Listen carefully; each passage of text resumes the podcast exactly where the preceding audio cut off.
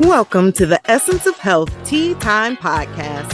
I am your host, Dr. Shayla Toombs Withers.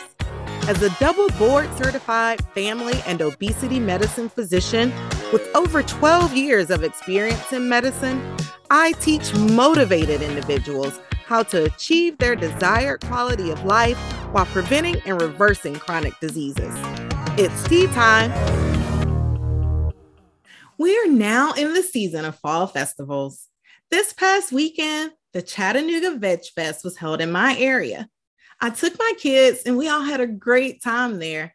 I enjoy going to Veg Fest type of events because it's a great way to taste vegan food, especially for those who may have never eaten a vegan meal.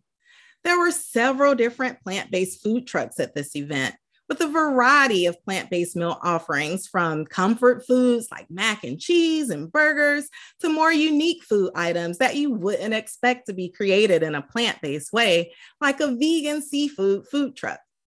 This event also had some lively music and multiple vendors with a variety of plant based items. Some of my favorites were Pure Plant Jerky, who sells a delicious eggplant bacon jerky.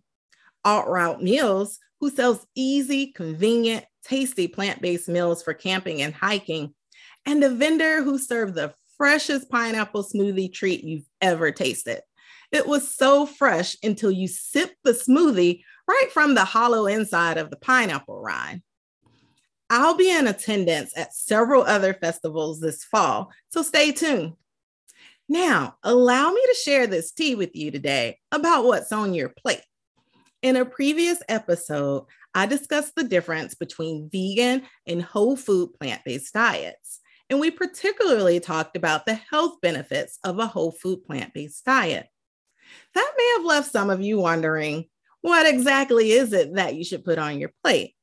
So I'll spill the tea today on the food groups of a whole food plant based diet and how to break the confusion of what should be on your plate.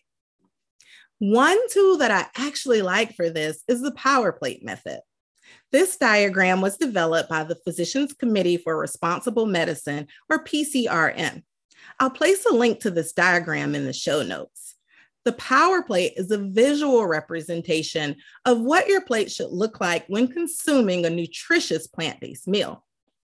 Most of us learned about the basics of nutrition when we were in grade school and taught our food groups. I'll give you a little history lesson here. The United States Department of Agriculture, or USDA, published its first dietary recommendations in 1894. Specific necessary vitamins and minerals had not even been discovered just yet. The first published guidelines were suggested recommendations for American males based upon content of protein, carbohydrate, fat, and mineral matter as it was called in the guidelines. In 1916, more specific guidelines for children were developed in the USDA food guide called Food for Young Children. These guidelines were the start to what we recognize as the five food groups and included the categories of milk and meat, cereals, vegetables and fruits, fats and fatty foods, and sugars and sugary foods. Let's pause for a moment. I find it totally intriguing that in the early 1900s, there was an entire food group dedicated to sugar. My kids may hear me present this guidance and long to go back into time to keep the sugar recommendation in our current guidelines. But let's keep in mind that during this time period, many of the guidelines were based upon basic, cheap nutritional needs in the 1920s and early 1930s, the economic constraints of the Depression influenced dietary guidance, and another large determining factor for the guidelines was based upon the need for preservation of food without refrigeration and the need for adequate food safety measures. Most Americans did not yet have freezer compartments in their refrigerators, making food storage and safety of critical importance. Okay, so let's go back to the food groups. Over the next few decades, we went from five food groups to seven food groups. Yes, seven to four food groups, back to five to six food groups, to the food pyramid, which some of you may remember from the 1990s, to now, over more than 100 years later, from the original guidelines, a more detailed dietary guidelines for Americans, which is an entire booklet of dietary guidance that's published by the USDA. Most of us have heard some version of the five recommended food groups through the years, which have included fruits, vegetables, grains, protein foods, and dairy. If you go online to myplate.gov, they'll show you these five food groups on a plate and show you a number of ways to meet these guidelines. For those who are wondering, no, the recommendation for the sugar food group is no longer there. Now, there are some good recommendations on the MyPlate method, including recommendations for consuming a vegetarian diet. However, the problem with the MyPlate method is that it's not actually set up for an optimal diet to prevent and reverse preventable chronic diseases. For example, under the MyPlate recommendations, dairy has its own food group. And on these guidelines for My Plate, this specifically stated that one should consume anywhere from one and two thirds cups of dairy if you're a toddler to three cups of dairy if you're a child over the age of nine or an adult every day. There's another specific statement with the dairy guideline that states that non dairy plant based milks, with the exception of soy milk, are not included as a part of the dairy group because their nutrition content is not similar to dairy milk and fortified soy milk. So the USDA wants you to be sure that you're getting your dairy from a cow. This recommendation is mind boggling, even just considering the number of individuals who are lactose intolerant and will actually get physically ill from this dairy recommendation. We discussed the prevalence of lactose intolerance in a previous episode. I'll remind you that lactose intolerance affects many populations, with those of East Asian descent having the highest rates of lactose intolerance, followed by Native Americans, African Americans, Mexican Americans, and Caucasians. If you're frustrated with your weight, taking more medications than you like to, have been told that you are at risk for the development of a chronic preventable disease, or just are not feeling in the best of health, then I'm talking to you. Why? Because you're tired of fat dieting. You know it's time for a change and you want a sustainable plan to improve your health. If you have found yourself at this place in life, well, I have developed a program that's just for you. It's called The Essence of Health, and it's your prescription for transformation. My goal with this program is to give you the tools needed to create sustainable lifestyle changes within a group coaching setting, along with one to one individualized coaching to give you a personalized path to health that's just for you. The benefits are priceless, so join today. Head on over to eohcoaching.com to learn more. The essence of health is in you. Now, let me give you some cream based tea about dairy and chronic disease. Dairy has been recommended as an added part of our diets for many years due to our body's need for protein, calcium, and fat. Calcium is necessary for building strong bones, but you don't need milk to get calcium. Protein is necessary for building muscle and healthy cells, but you don't need milk to get protein and a certain amount of fat is necessary for energy and supporting cell function. But once again, you don't need milk to get an adequate amount of fat. You can get a sufficient amount of calcium from kale, broccoli, other dark leafy greens, and beans. And you can get calcium without the high amounts of saturated fat, cholesterol, and added sugar that is found in cow's milk you can get a sufficient amount of protein from beans, nuts, and whole grains. And you can get protein without saturated fat and cholesterol. We don't need much fat in our diet anyway, but you can certainly get a sufficient amount of fat from nuts, seeds, and beans without disease promoting saturated fat, cholesterol, and added sugar that is found in cow's milk. Some studies have linked high intakes of cow's milk with an increased risk of bone fractures. A 2014 Swedish study showed that women who consume more than three glasses of milk per day had an increased risk of bone fracture. Cow's milk has been linked to type 1 autoimmune type diabetes. A 2012 article published in the American Academy of Pediatrics Journal showed that up to a 30% reduction in the incidence of type 1 diabetes is reported for infants who exclusively breastfed for at least three months, thus avoiding exposure to cow milk protein. Cow's milk protein is commonly found in infant formula. The theory is that a component within cow's milk protein causes an immune response, leading to an increased risk for the development of type 1 diabetes. Dairy based products like cheese, yogurt, ice cream, and dairy based salad dressings are high in cholesterol and saturated fat. Diets high in cholesterol and saturated fat increase one's risk for heart disease. So, this is where the power plate comes in. The power plate turns the my plate method on its head and actually gives you healthful, disease preventing recommendations for your plate. The power plate contains four food groups fruits, grains, legumes, and vegetables. Simple, right? Let's break this down further.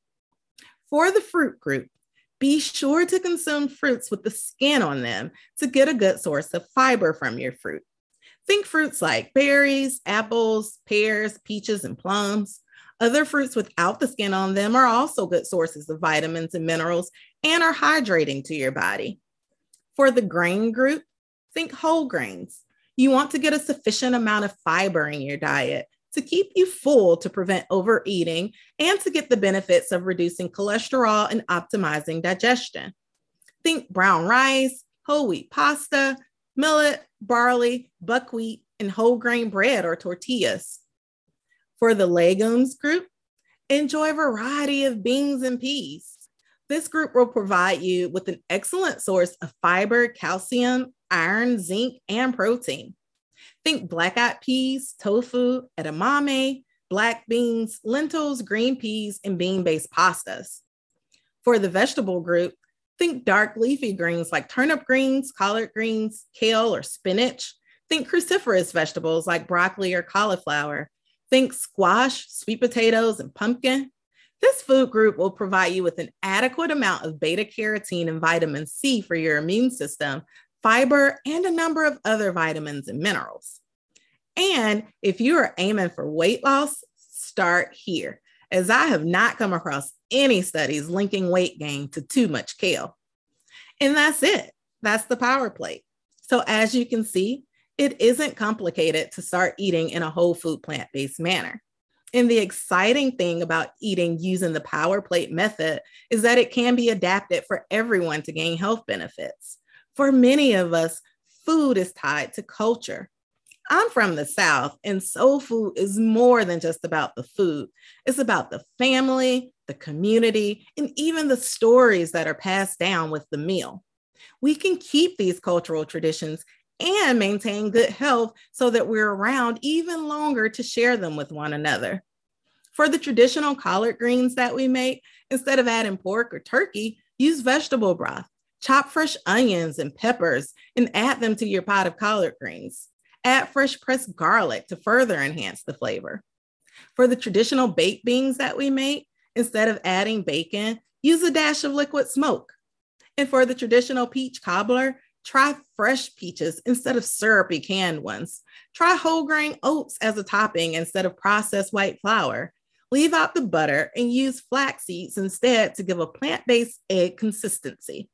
We can have our traditions and be healthy at the same time. Now let's transition over to our Ask the Expert segment. In today's Ask the Expert segment, our question was submitted by Shauna. Her question is What are vitamin rich foods that are less expensive? Thanks for submitting this question, Shauna. Now, let me give you this bargain basement tea. This question was right on time after today's discussion regarding the history of our food groups and guidelines given to us by the USDA, with their basis being founded with affordability in mind, due to our country being in a depression at the time when some of these guidelines came about. One of the many myths that I hear from people regarding a plant based way of eating is that it costs too much to eat plant based.